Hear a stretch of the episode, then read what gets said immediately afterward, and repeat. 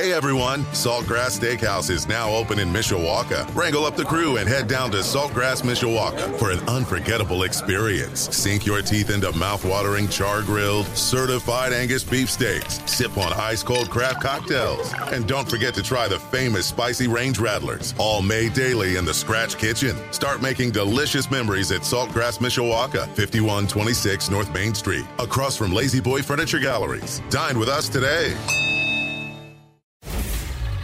Sports Radio 960 AM, WSBT Sports Center Update. I'm John Hoffman. The update powered by Edward Jones, making sense of investing. Contact Sean Stevens in South Bend or Bob Borlick in North Liberty.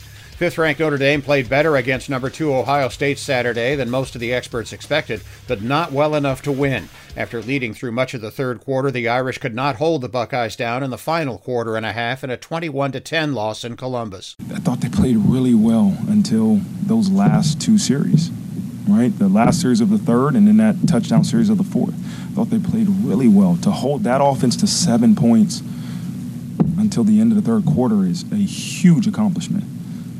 Again, we're not in for moral victories, man. We got to look at that and say, okay, where do we got to prove that?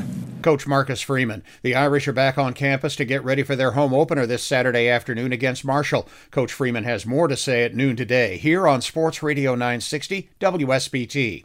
Earlier Saturday, 8th ranked Michigan opened at the Big House with a big win over Colorado State, 51 to 7. Friday night, Indiana edged Illinois, Michigan State downed Western Michigan. Purdue lost its opener back on Thursday to Penn State. The NFL season opens this week. The Bears and Colts both play at 1 p.m. Sunday. The Bears face the San Francisco 49ers at Soldier Field on Z94.3. The Colts open at Houston on 96.1 The Ton. Baseball, the White Sox bounced back last week despite Sunday's 5 to 1 loss to the Minnesota Twins in Chicago. The Sox are back to 500 on the season, two games behind Cleveland in the AL Central as they play in Seattle tonight at 6:40 Eastern Time.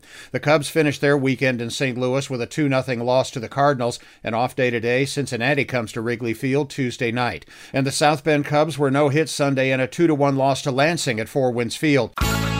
A mix of sun and clouds with a stray shower possible, highs in the upper 70s. Mostly cloudy and warm tonight with lows in the mid 60s. I'm WSBT meteorologist Jessica Burns.